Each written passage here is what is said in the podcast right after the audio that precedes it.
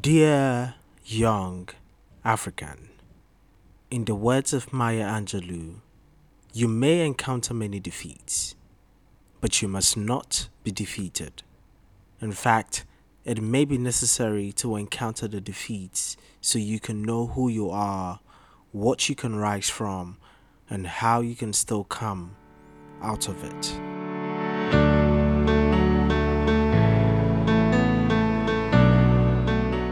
Welcome to Dear Young Afrikan with me, Nana Fredia Ajamai. In this podcast, we have only one message for the young African listening don't give up. Your excuses are valid, but so are your dreams. And this is the place to come to when you need to remind yourself of that truth. In this podcast, we will be speaking to those Africans who keep going to inspire others to do same. So, dear young African, if you're listening, this is for you. Life sometimes throws us curveballs, the very things we do not account for when creating our perfect vision board. No matter how organized and poised you are, there are things that will throw you off course. In the face of adversity comes resilience the visitor that shows up only when it needs to. They say you never know how strong you are until being strong is the only option you have. And sometimes adversity seems to propel us into purpose. But isn't that a hard thing to say to anyone having a hard time?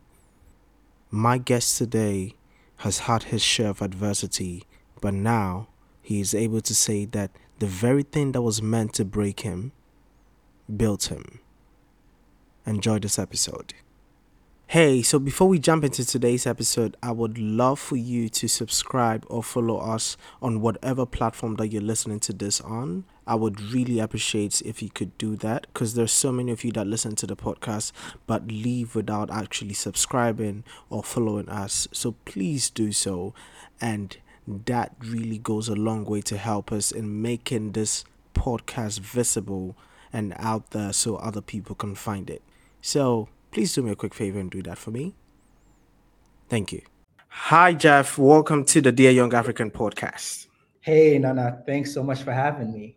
And thank you for making it. Um, before we start, I have to give a shout out to one of my really good friends, Nana Wallace, who hit me up on IG a couple of months ago, probably a very long, I can't remember how long, but it's been months. And he sent me your profile and Mm-hmm. um, I think it was one of your posts that you had made at the time, and I want to read it out to you uh, and to, to hear your thoughts on something that you posted quite a, some time some time back. So here it goes. It says, "Own your truth." Lost my dad at age 10, raised by a single mom, the oldest of three boys, delivered pizza at 13, flipped burgers at McDonald's at 16, childhood friends we balled with never made it to 18 launched my first official company at 19, zero capital and no direct mentorship, perceived to fail. Then you went on to say, Society frequently reminds me that we were never supposed to make it this far. But then a voice consistently whispers within, I will give you every place where you set your foot, as I promised Moses. Joshua 1, verse 3. And then it suddenly dawns on me, we were sent to break generational curses, fam. This isn't about me. This is about us. We were commissioned to push an agenda forward. We were born to build legacies, and we've barely begun to scratch the surface. we are the missing piece of the enigma. Just apply faith and believe. One thing is for certain, though we did not come this far to only come this far. Mashallah. Man, so, yeah, I mean, reading this first I read this like goosebumps. Like you could tell, I could, I, I said to myself, well, this is really personal for him. But Mm. um, taking you back on on this post, uh, can you share what exactly was going through, what you were going through, what whilst you made that post? it's a really good question, and I actually forgot about that. That, but I do recall where exactly I was when I when I wrote that caption. Um, I was in uh, I was invited to Expo 2020 Dubai to speak Yeah. on youth unemployment, and I remember I found out I was featured on the Nasdaq billboard, Yeah. And usually I overthink through my captions, but the only thing that came to mind was that. And I felt this sense of pride, and this coming yeah. from someone who never really celebrates my wins. And in just that moment, I just wrote whatever came to mind yeah. and haven't looked back. But it seemed like it has really resonated with a lot of people because I've had a few people over the over the year reach out about that post, but it's been a while. So uh, it's nice that you help refresh my memory. Yeah, you shared a very personal part of, of your of your journey. How much would you say your upbringing has contributed to what you've gotten to so far? I would say very much. Um, it has contributed so much, rather. So funny enough, I was having this conversation not long ago with a friend of mine that right. if my father had not passed away, I don't think I'd have been an entrepreneur. Mm. Uh, my fa- I, was, I was born into a family where, where my father was doing quite well yeah. and um, didn't really ever have to ask for much. However, yeah. when he passed away, um, I felt like I had to step up and right. be that fatherly figure for my brothers. I have two younger brothers and my mom. Yeah. Uh, so you know, when he passed away, uh, in his culture, a lot of things were taken away from the family. Um, and my mother had the opportunity to relocate abroad with my siblings and myself. Uh, yeah. Relocated. Uh, my mother could not secure work. So I remember uh, the first summer out of middle school, I went to store to store to ask for a job, and someone decided to hire me to deliver pizza at the age of 13. Right. And the amount made then uh, was actually what covered our rent uh, until my mother secured uh, employment. However, um, I think you know, my father passing away, I, I, I, like to subscribe to this quote, turn your wounds into wisdom. Uh, he passing away, I could have just said, hey, you know what? He's gone, uh, move on to the next thing. But I decided to look at that wound and figure yeah. out how I can actually make something out of it. And uh, the first official company I actually launched, um, which is non- a nonprofit called Anansi Global, was inspired yeah. by his passion. And since wow. then, I've been able to tap into different initiatives, uh, different companies, and I'm, I'm just glad that you know I didn't, you know, give up, but rather yeah. actually leverage that lesson uh, from the age of ten uh, to really help propel my career to what it is today. Absolutely, not so many people have that trajectory of you know moving, just having their parent, the the the, uh, the first would you say breadwinner in the family pass you know than having to step into that role of you know as we call a deputy parent for most firstborns um mm. so for you I, I wanted to ask like how do you get that spirit of stepping up at the age of 13 or 10 when your dad passed yeah i mean when he passed um when i was 10 i mean we were all living in ghana then i wouldn't say i right. stepped up per se um, rather, I was trying to process what was happening. Yeah. Uh, my father was my best friend, and my mother's always been wow. a strict one. Right. So, uh, in that sense, it was kind of like, how do you adapt to the strict parent uh, who, you know, uh, has been playing bad cop and the good cop um, has left? Yeah. But you know, the the reality is that um, seeing my mother go as far as selling her jewelry, selling clothing mm. to put me through school um, she partook in this thing called Susu, which actually informed, you know, my journey into yeah. Esusu eventually. Um, seeing all of that, I, I, think I developed empathy at a very young age. Mm. And um, this allowed me to say, hey, like, how do you support this woman that you love so much? Right. Yes, she's strict, but she's doing that for your benefit, right? I think over the years, I've come to understand that raising three boys uh, is not easy, right? So you have to actually play that role. Uh, and you know, the reality is that you know my two brothers after me, uh, you know, we all have different personalities, but I've always right. been that calm one.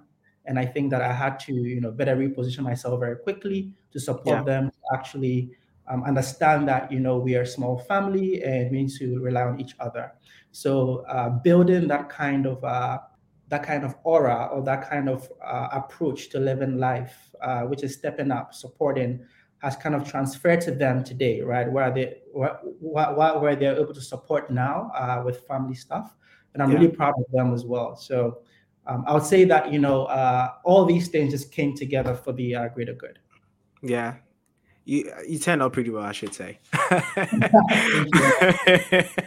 um, so just just moving on. Uh, one of the things I really love to talk about on this uh, this podcast is purpose, and I want to. I know first of all you're a believer because you make that pretty obvious in almost every post that you make, mm. and uh, and I wanted to to ask you about purpose. You know, we mm. are thought so many times that you, there's this big picture that you're supposed to be chasing or you're supposed to find or discover. And yep. so for you, in this journey of discovering who you are as a person and discovering why you are on this earth, like what has been the what have been some of the conversations you've had with yourself, and what have you finally, or if you have, uh, what have you finally said? Okay, this is what I am meant to do on earth. Mm. Yeah, I mean, it's a great question, and I've been asked this question before, and I had to refer to a parable that I came across in this book called Grit by Angela Duckworth. Uh, and in the parable, uh, she talks about these three bricklayers laying bricks. Mm. Um, and a woman walks up to them and asks them, What are you doing? Uh, and the first bricklayer said, I'm laying bricks. Uh, the second bricklayer said, I'm building a church. And the third bricklayer said, I'm building the house of God. Mm.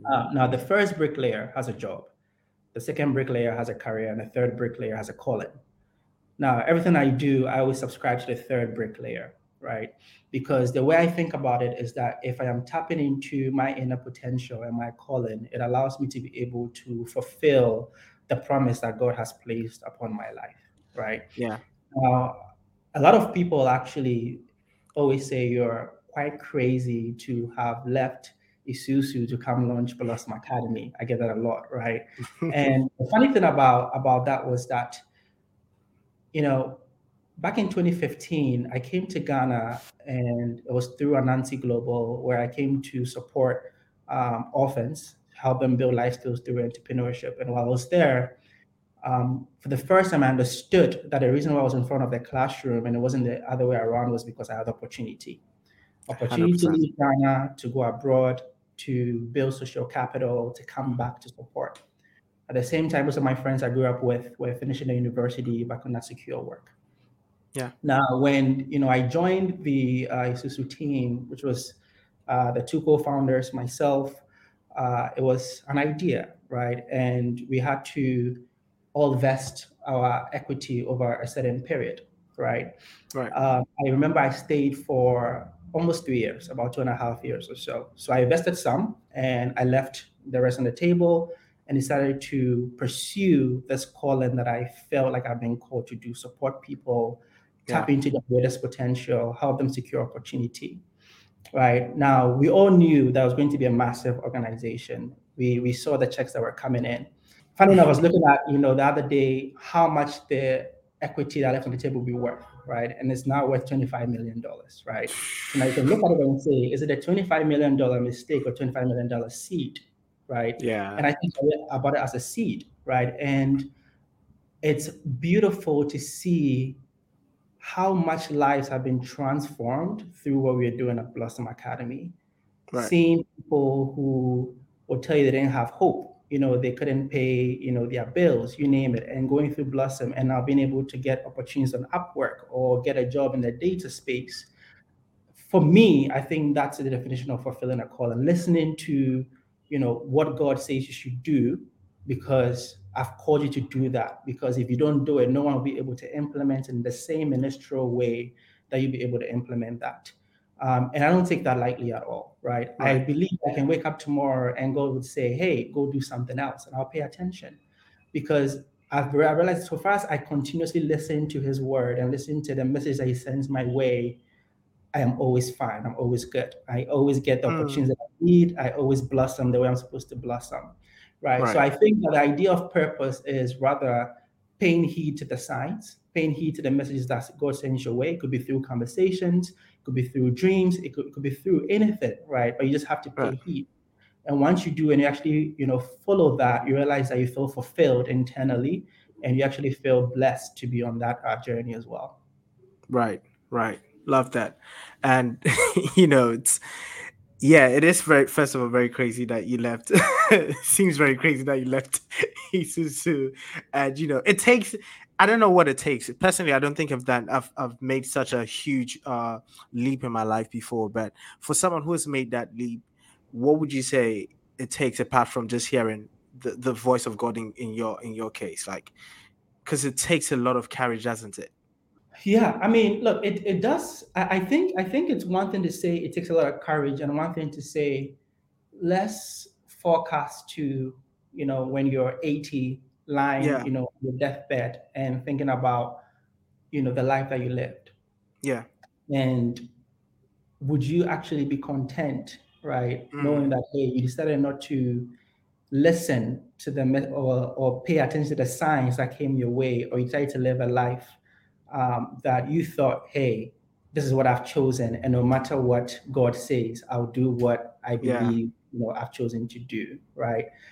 Um, the the the reality here, right, is that we all have been put on this earth to fulfill a purpose. We all have been put on this earth to contribute something, right? Now, God has placed me here on this journey at this point for a reason. 100%. Sometimes I don't even understand why I'm on this journey now. Actually, most times I don't understand why I'm on this journey now because Ghana humbles you and frustrates you. That's, that's a fact. However, there are times where I step aside and I realize that it makes sense because I'm seeing all these different blessings that come the way without me actually putting in that extra work that I know I should have put in to to, to get yeah, blessings, right? So I think it's rather looking ahead and thinking to the future. How would I feel one day and said, if I never pursue this opportunity, would I actually live a life of regret or would I actually live a hmm life of fulfillment? And I'll choose the latter, right? I think I'd always want to live a life of meaning. And for me, that's very important as well. absolutely, absolutely. I think it's something that if we all could hold that, you know, start our mornings with that particular thought, what would my future 80 year old self tell me right now? I think it's something that would really change the way we live our lives. Um, just moving on from from that to your trajectory from NYU studied economics and business studies to become the founder member of Esusu Data Solutions Consultant, business fellow at Princeton, Blossom Academy, finally. Am I correct in saying that you spent more of your life being uh, an employer or someone who creates something than someone who is an employee of, of a particular corporation or company? Yeah, I'll definitely say I've spent most of my professional life in the employer capacity for sure. Right. Uh, and to be honest with you, uh, it's it's not it wasn't designed to be so.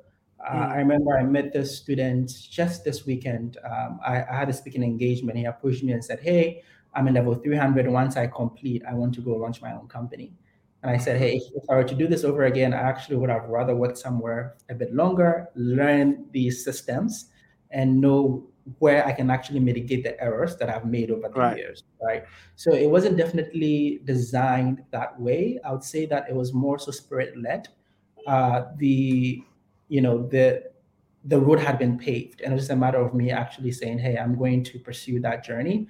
I, and I thank God it's worked out because I do have friends who have pursued a similar journey and didn't work out so well, and back in corporate America per se. But I thank God that He continuously uh, just comes, you know, uh, to my rescue uh, whenever things seem, you know, too difficult or too tough. Yeah. Yeah. I mean, I was you answered the follow up question, but I want to ask why. Why do you think you would have taken a more uh, a different trajectory if you know you, you you had to do this all over again? Why would you want to be an employer for uh, an employee for some time uh, before you become an employer? I, I think the experience plays um, a significant role, right? Right. Uh, the honest truth is that while at Esusu, we are all very young in the entrepreneurial journey, right? Yeah. We all had experiences building nonprofits. That's number one. But it was in the bubble in the university where you get a lot of grants, you get a lot of support, you name it. Yeah. Uh, and then after that, I went on Wall Street, worked for a bit. But I feel like if I spent more time learning the ropes, learning the systems, uh, I would have understood, you know, things like fundraising better. I'd have, I'd hmm have, I've understood uh, people management better. Uh, Yeah. all these things I had to really go through a lot of trials, a lot of errors to be able to figure out. And I feel like I have overaged right? Whenever I say, whenever I say that I feel old, that's what I usually that, that, that that's a term I'm looking for. Um, and, and and I honestly think that if I took the time to understand business development, if I yeah. took the time to understand how to build products, services, that would allow me to ex- execute better. Um, at Blossom Academy, we've gone through about three or four pivots to get to where we are today, right? To figure out who our client is.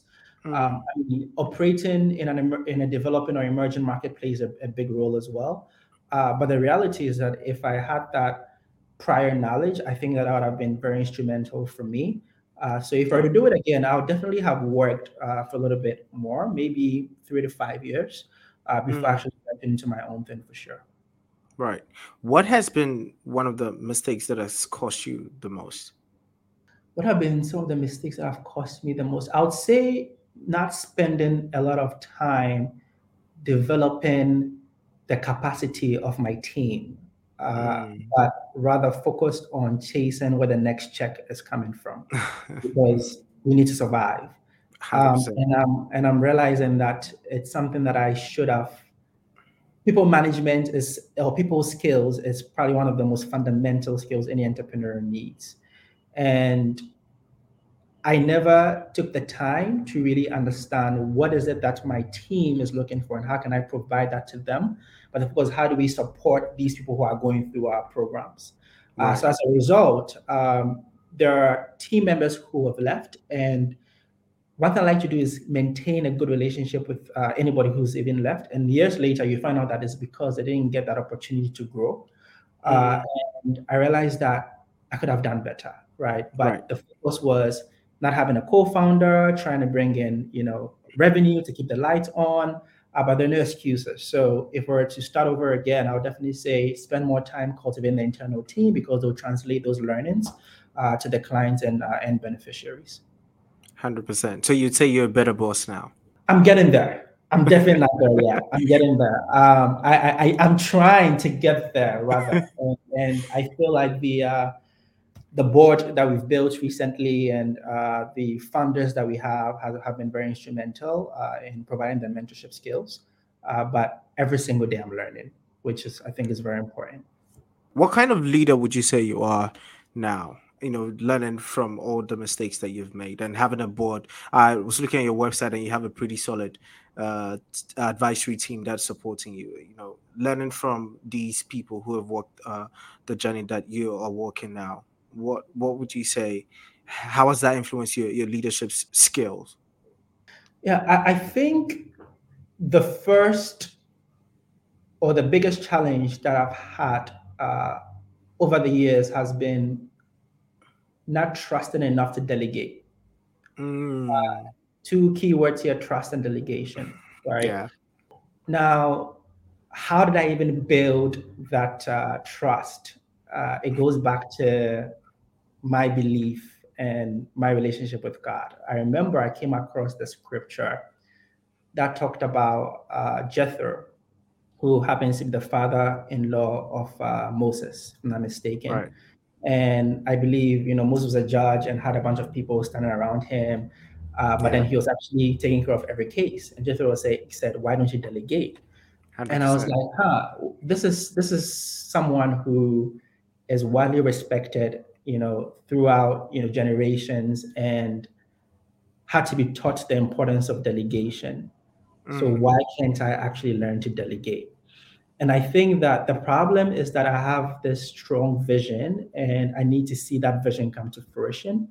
And as yeah. a result, it's hard to just trust someone to actually run away with it as well. But over the years, I'm getting better, right? Because, and I think it came naturally also from being burned out a lot and realizing that I cannot do everything. Yeah. Um, but the, the people who have been brought to join me on this journey um, are there for a reason. And I need to actually learn to trust them to also help take this to the next level. Um, I'll say another thing as well that I have learned uh, to cultivate is empathy, right? Mm-hmm. Understanding you know what the what, what my team is going through not even just the team but even our clients are going through seeing things from their perspective yeah uh, and that's something that I, I believe that time and time again i realize that there's still gaps in the empathetic you know uh, skill set uh, I, I, I had a conversation with a friend recently, and I remember I had been upset at him over the years. We spoke, and then I and then for the first time I saw something from his perspective. I realized that wow, like actually this whole time I was upset because I was seeing it from my perspective, right? Yeah. I think these two things are really key, and um, you know, I've, I've, been fortunate to cultivate them over the years, but I, I think I'm I'm still building that capacity uh, day on day, day in day out as well. Absolutely. I think what you said first really resonates with me because sometimes when you have done something so well for a long time or you want something done in a certain way, it's really hard for you to trust the next person to deliver the same thing. So it's like I want to do everything by myself because I can trust me, but I'm not sure if I can trust the next person to yep. do an equally good job. And so, yeah, and it really does get to you. And that's such a brilliant scripture because I vividly also remember reading it. Uh, it. It's not the same thing that changed my, my view on delegation, but mm-hmm. I've I've, read, I've come across that scripture before and such a powerful thing to, to know that even Moses had to go through that, right? yeah. yeah. So Blossom Academy, for those who are not who are listening and have no idea what Blossom does, can you just share, you know, what you do and why you call it Blossom? Yeah, I mean, uh, why I call it Blossom, the name just came to me. to be honest with you, I have never been able to answer that question correctly or the right way it's supposed to be answered. But I remember it just came to me and it just seemed befitting. Um, however, uh, Blossom Academy, it really started primarily because of what I noticed when I was in Ghana in 2015. Uh, seeing my friends were not able to secure opportunity, and the goal was to provide economic opportunity for you know youths across the African continent. Mm. Um, I didn't know how to get started. Uh, while working on Wall Street, while working on Esusu, I think I just felt I kept, I kept getting this, I don't know, this itch that you need yeah. to go and build this. Like I, I kept seeing it everywhere. It was just so strange. And I made this crazy decision, which I, I don't recommend to do anyone to do. I didn't have a plan. I left my my job on Wall Street. I remember the day I was leaving, no, the, the week I was leaving, uh, a partner, like a competing firm, called me to their office. The partner provided me with a job offer uh, to make 100K a year. And it was between taking that offer, uh, that was base, right, and actually leaving. And I think I'm like, maybe I should have taken that offer. but uh, but anyway, no, like uh, jokes aside, I was like, you know what, I'm going to leave. But then I realized that I hadn't thought it through. So I left. I had enough saved. I decided to actually uh, build Blossom Academy by remote controlling it. Another mistake. Uh, yeah. And while doing so, uh, I came across the opportunity called Princeton in Africa, and it just kind of fell on my lap. And right. I applied for it went through it, and I was placed with a data collection company uh, in Kenya, Nairobi, Kenya. Right. While in Nairobi, I was consulting for a lot of tech startups and realized that majority of them were outsourcing data projects abroad and paying above, you know, market rate. And I thought, we have all these talented youth, not just in Nairobi, Kenya, not just in Accra, Ghana, Lagos, Nigeria, but but there are all these talented youths who are desiring of these kind of opportunities to be able to work. But the reality is that they haven't been, for lack of better words, repositioned uh, in such a way that companies find them attractive. So, how do we essentially put them through a training program, add value to them, and connect them to uh, the global opportunities? Uh, and that's how Blossom Academy started. So, while in Nairobi, Kenya, I kept applying for a bunch of opportunities, I uh, kept getting a lot of rejection letters. And I believe about six to seven months into the program, I got an email from uh, the Dubai government saying, "Hey, come and pitch uh, what you have." And fortunate for us, we had piloted the program in 2018 when I had left my uh, my job, so we had some metrics to show that we have done something. So went to Dubai, pitched, got delivered through me, and we won our first 100k grant, and that gave me that confidence to be able to actually move to uh, Ghana and come build Blossom Academy.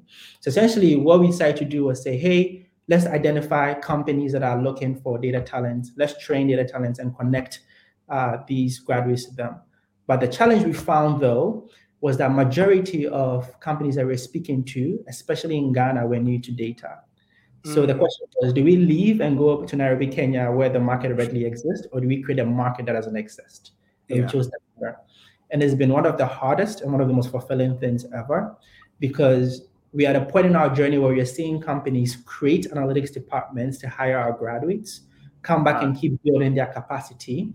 But the beauty about that is that now when people are looking for data talent or anything data related, guess what? Blossom Academy's name comes up or any of our subsidiaries.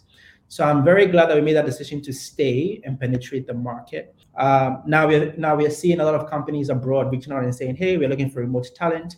and we are, yeah. we are exploring that as another avenue to be able to diversify our revenue streams as well. That's brilliant. So, and I mean, like you've said, it's it's been it's been quite a journey just building that and creating that need in in Ghana. In your interactions with um, employers and different uh, corporate bodies, why do you think there has been such a, a lack of focus, if there is a lack of focus on, on data driven solutions? Is it that people are more inclined to make decisions with their gut feeling, or it's just people do not understand why data is so important? Um, I think it's a combination of both, right? I think people are so used to uh, making decisions based on their guts. I've had CEOs telling me, "Hey, I've been making money for a decade without data. Why should I spend um, on this now?" Yeah. Um, and it's about educating the market, right? And I think that the African continent or the fragmented markets across the African continent um, are so interesting because uh, if if you look at a company, give you an example, a company like Coca-Cola, right? Uh, when you think about Coca-Cola's competitor, you don't you would probably say oh Malta Guinness or you know any of these beverage companies. But if you think about it, Coca-Cola's competitor is MTN, uh, these telco firms, primarily because the consumer's wallet is constrained. As a result, a customer needs to make a decision as to am I going to buy a can of Coke with the amount of money I have? Am I going to buy, you know, airtime and call a relative abroad and try to get some remittances, right? Yeah. Now, the reality is that majority of companies across the continent do not see that yet. They are now getting on board with the reality. Well, I shouldn't group the entire continent. I'm, let me speak for Ghana and even Nigeria to an extent, which is which is where we also operate as well.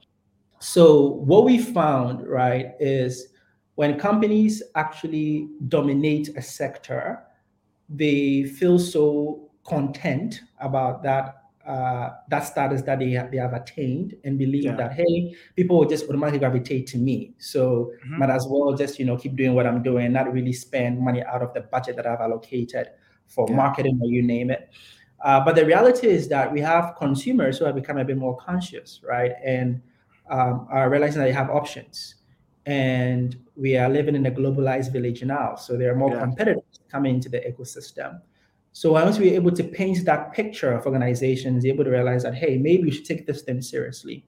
And once we get it, we see that they actually end up increasing their revenues, cutting costs, and finding, you know, markets that they never thought about uh, in the past.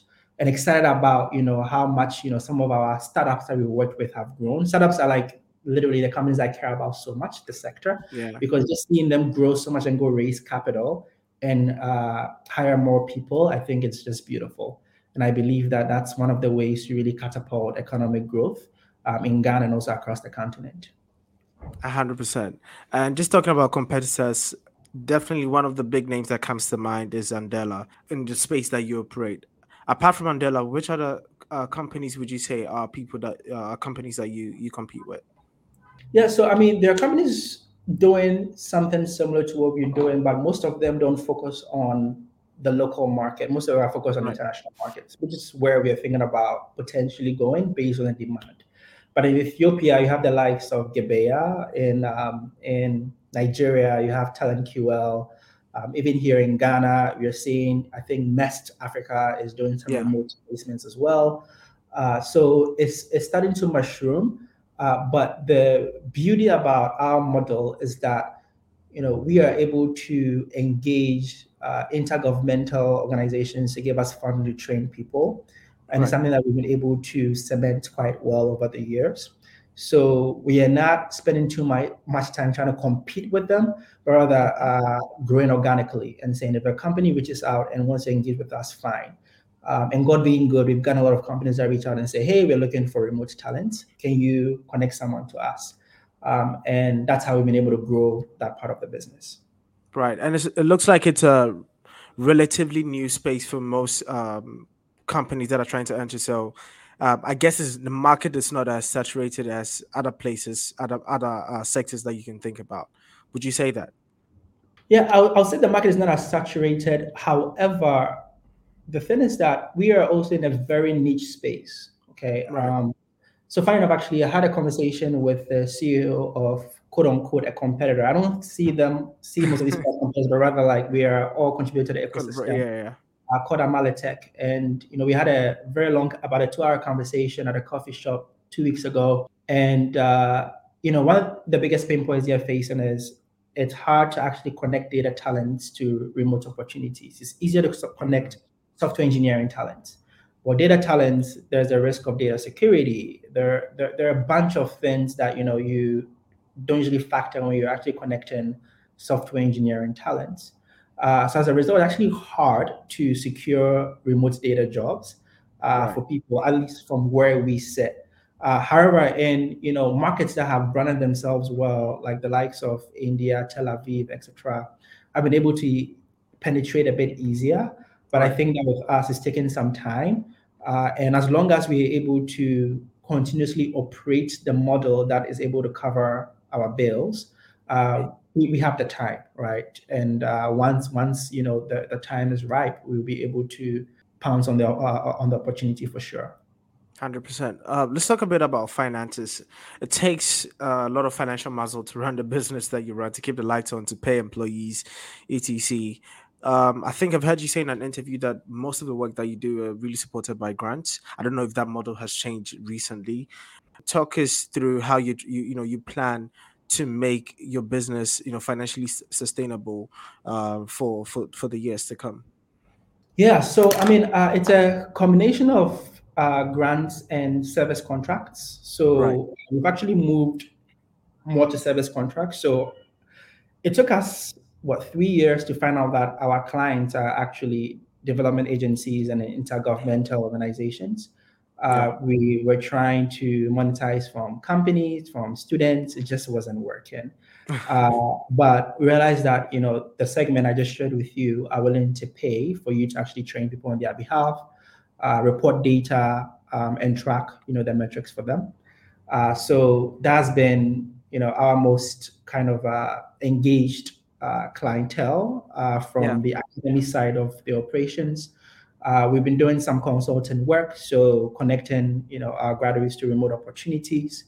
Uh, so that's also picking up gradually, but as I mentioned, that is a bit more organic. A division that we launched earlier this year, which actually has grown past our wildest imaginations, our corporate division.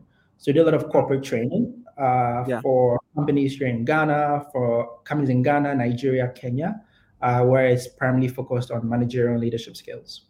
Um, and that sector has a lot of pain points. Uh, and because we've been in the market for a while and have been able to brand ourselves as uh, an international organization, not just a Ghanaian company, it makes a big right. difference on how you brand yourself. Uh, yeah. It allows us to get into into multiple doors. Uh, so that has also been uh, doing quite well for us. But with the grants, right. I think it's something that we, we still apply for, but it's not as um, high on the radar uh, as okay. you know, going after service contracts and these corporate training programs. Right. Uh, now, going back to your first 100K, um, as, as a you know business that you started, you said you started in 2018, but I think in 2020 was when you got your first 100K. Am I right? Was yep. it 2019? 2019. 2019, right? Yep how do you stay as a good steward of 100k that's quite a lot of money how do you make sure you have formidable structures in place so you do not mess up with 100k and just you know spend lavishly yeah i mean the the the benefit right of securing that kind of grant from a well-aligned funder is that yeah. they hold accountable with uh, all the metrics that you've shared with them. So mm. we have monthly calls. Uh, we have to share how the amount has been delegated. and I think that that was, you know, my mini MBA per se, right? I learned a lot in, in, in that process. Uh, however, you know, and it goes back to would I've worked a bit longer in corporate because I think basic things like you know financial acumen, or not so basic, but I, I believe these are things that it's so important to cultivate, uh, especially as an early stage entrepreneur. Um, I'll tell you for sure, uh, coming into this market where I didn't understand the market and people knew you don't understand the market, they are charging you very expensive rates. Uh, my initial instructors, if I tell you how much I was paying them, you would laugh. And I thought that's actually what what I thought I thought was a bargain. But then I, I looked and I realized that they realized, hey, he's a foreigner, um, or right. he doesn't understand the system, so we can actually quote whatever he'll pay, right? Until you know I brought partners on board and they're saying, hey, like, what are you doing? so um, I, I, would say it wasn't a mismanagement of funds, but rather um, it's a lack of understanding of the ecosystem in which uh, we were operating in. Yeah. Now, it's been several years, and I do believe that you know, let's say if that grant was to come today, it had been allocated very differently than 100%. it initially was, right? I think something else that uh, you know, a friend of mine advised me on, which I wish I took that advice was make sure you pay yourself as you're doing this. The you know, the the the thing is that, you know, I had enough saved, so I was living on my savings um, and say, I'm just going to deploy everything to just make this this thing work. You know, I really yeah. want to help, you name it. But um, the reality is that you know, if you're not paying yourself, uh, you get burned out. You start to wonder if it's worth it. You start mm. to question the journey. Um, and having some capital on you, and this is something you can actually factor in the budget as well when you raise a grant, right? These are all things I didn't know. Um, and and I had to learn, you know, over the years uh, through conversations, through making mistakes um, and through just growing um, in, in the journey. And uh, just talking about um, digital skills a bit in in the African scene, it's uh, one of the skills that you know we know there is a huge gap in the market right from throughout our schools. You know, uh, there's a lot of research to back it up that a lot of jobs in the future are going to require a lot of digital skills, and which is a space that you work in. In my previous job, as a policy advisor with the Department for Education in the UK, we worked on something called the National Skills Boot Camp, and this was to upskill 19 plus year olds in the in the country with digital skills. One of the skills that we're uh, skilling them with was digital skills. So mm. I wonder if for you, uh, for for Blossom Academy, is, is that something a conversation that you've thought of, you know, approaching um, government with? You know to do something that is on a more massive scale rather than mm. having you know I, I i get that the the angle of you know having corporate bodies is really important having development agencies is really important but when you have government becoming that main player in the conversation then you know it, tends to scale up very fast as it's done in countries like the uk yeah it's a great question and i mean when at first uh, settled, for lack of better words, uh, in Accra. Like that was one of the main things on the agenda. Yeah, and had a lot of conversations, but the conversation would just progress well, and then it just halts at a point, right? Yeah. And you, don't know where to what to what to do, whether, whether to pick up the conversation, whether to explore something else, but. Uh, it's something that you know we really envision um, that could really help us make a dent uh, in the ecosystem uh, for us to scale this the way we envision, uh, there is absolutely a need for government buy-in yeah. um, to make this affordable, to reach the right populations, uh, those in rural communities, for example, more women. Uh, it's it's important. Uh, however, uh, I think we, we've tried, but we, we're not sure what is the roadblock. Um, mm. Maybe we need to try more, but I think that our resources are also limited. So we right. spend more time chasing where we know we can actually win that engagement, um, as opposed to uh, knowing that this might take a bit longer. But you know, if there's anything that I've learned um, about being in Ghana, though, it's that your brand uh, often speaks for itself. Mm. And if you're able to build a strong reputation, people gravitate towards you. Right. 100%. So with us, I think the focus right now is yes, let's find a way to survive and thrive. Yeah. while also building the awareness and the right reputation. Once we can successfully do that, we'll be able to actually, you know, have conversations on another level, right? Yeah. You might you might rather be approached or you might approach again and we will be actually, you know, taken a bit more seriously than previously um, how the conversation must have evolved. So that's how we're thinking through it. But you know, in the years to come, I think it's something that we would absolutely revisit for sure. Right. Now you've been been in Ghana for quite some time now, and I want to ask you, what do you think, you know, as a young person building this business, what do you think is one of the things that is missing in the youth ecosystem that really would help for you to be able to, you know, work well with other people or collaborate with other young people uh, in other spaces? It doesn't have to be the tech industry uh, to be able to, you know, build capacity of young people in, in the country. Yes, good question. So, I mean, the first thing that comes to mind is uh, leadership skills. Uh, mm. It's there's a significant gap. One thing that we say at Blossom all the time is that the hard skills may get you will get you into the door, but the leadership skills, you know, would keep you in there 100%, right? So, it's something that we are spending more time cultivating these days throughout our, our training programs. Uh, right. Basic things like email etiquette, time management, it, it's there's there's a significant gap that we are looking to to bridge that gap through our programs. Uh, number two is the attitude, right, of yeah. a plethora of youth uh, that we engage, whether it's through here at Blossom Academy on the team, uh, whether it's people going through our programs. Uh, sometimes people just don't have the right attitude to work. It's very unfortunate that time and time again you would see a young Ghanaian working for a foreigner, specifically a Caucasian, and they are putting, you know, their heart into it. it's a different scenario is working for someone that looks like them. Right. And I always find it very, very like I'm usually very baffled to understand why that's the case, right? Because yeah. sometimes even the person looking like you is paying you a lot more, sometimes, not all the time. Um, but then you I guess maybe because of public perception, you rather go that route. So you don't actually, you know, show up to work on time. You, you know, get an attitude and you get feedback. And these are things that, you know, I have had to learn over the years to realize that now I'm actually hiring for attitude as opposed to skills. Mm. Because when you hire for skills, you can actually really teach the attitude the way that you expect for someone to cultivate it. That's what at least I've learned in my journey. Um, and then the third part is not really on the youth, but on the companies I think every single time a court ends, there's at least one company that we, we are working with that I'll probably argue with and say, why can't you just pay the intern? Like companies just, you know, are taking advantage of the fact that there's a high youth unemployment rate. So yeah, as a result, you know, engaging an intern like, hey, I'm doing them a favor. And I'm like, no, you're not doing them a favor. They're helping you yeah. out.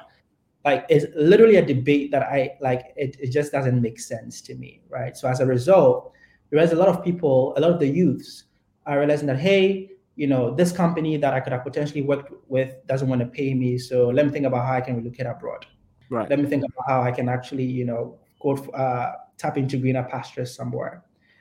I believe a couple of weeks ago, I saw that there were these uh, three Nigerians that you know were on this, um, you know, the, the this the ship or or, uh, or, or this vessel, and yeah. they were they were spotted uh, and and they were actually sailing from I think Nigeria to Cape Verde, if I'm not mistaken. And when I saw that, I was so saddened. However, I also understood yeah the reality on the ground, right? So if you're a youth and you see this reality, you are forced to think about how you can escape it, right? Mm-hmm. And I believe that that's what is happening right now. And I think that also informs why people don't have the right attitude um, as well. So it's it's a complex problem, and it really cannot be fixed by just launching Blossom Academy. It just takes shifting the mindset, and I believe that you know we can do our part, but it takes the entire ecosystem to contribute as well. A hundred percent. Uh, we, we're running out of time, but uh, wanted to ask you a question around impact and what sort of impact you want to have on the on the continent it's a it's a continent where a lot of people say it's rising. Some people call it the dark continent. Some people say, you know, the youth is the future. And the future is now. There's a lot of talk about you know young um, young people being Africa's biggest resource. Uh, now, for you, building a business that has a direct impact on on young Africans, I wonder what you know is your long term vision for um, the Africa that that you you have in, in mind as a business owner. It's very simple. Create well-paying jobs that are competitive on the global level.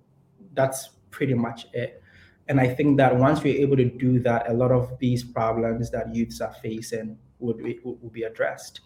Uh, now, the funny thing is, I, I was thinking about how I wanted to, or my team and I rather wanted to solve this youth, you know, unemployment challenge, and we designed Blossom Academy. But I realized that we're actually limited in our approach to what we can do. Right. If we say, well, let's go actually go build a manufacturing plant, we're well positioned to actually, you know, hire hundreds of people, if not thousands, right? Yeah. I think that's where my mind is gravitating towards to lately as to how do I position my skills and talents to really help as many youths as possible tap into their greatest economic potential uh, and also have fun while doing so. So I would say that's definitely what I would prioritize, uh, and would that's what the, that's the kind of impact I'd absolutely love to make, um, ultimately um, at the end of my career. And finally, a very personal, probably a very personal question: If if your dad was around right now, what would you what do you think you would say to him? So it's a great question. If he was around right now and I'm still an entrepreneur or not an entrepreneur, which, which... still an entrepreneur. I, I, I, will I would thank him. Um, I, I would thank him because I think he gave me. I never understood it when I was young, but it's about he leaving at such a young age hurt, but it was also one of the greatest gifts that he could have given me because he allowed me to evolve as rapidly as I could have. And I 100% believe that if he were around, I wouldn't be doing what I'm doing today. I definitely wouldn't. I would be, like Ghanaians say, dada B, you know,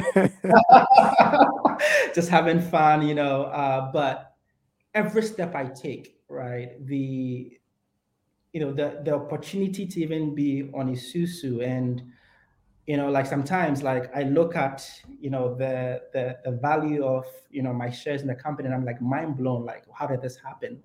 Yeah. and it's it's beautiful right to to just see how far um, i've progressed in such a short period uh, and I'm, ex- I'm excited about what god has planned uh, in the many years to come and i believe that god had his plan right for he leaving at this point and wherever he is i'm sure that he's looking down smiling for sure Hundred percent. Thank you, Jeph, for making time for this. Really, really appreciate it. And let me just give you your flowers and uh, say that really proud of the work that you're doing and the impact that you're having on on on the lives of people. And I hope you do not take it for granted. I'm sure you do not take it for granted. You know the stories that you hear, just knowing that daily the the courses that you offer at Blossom and people taking it up, whether corporate trainings or whatever it is, it's really impacting life. So thank you for the work that you do, man. Appreciate you.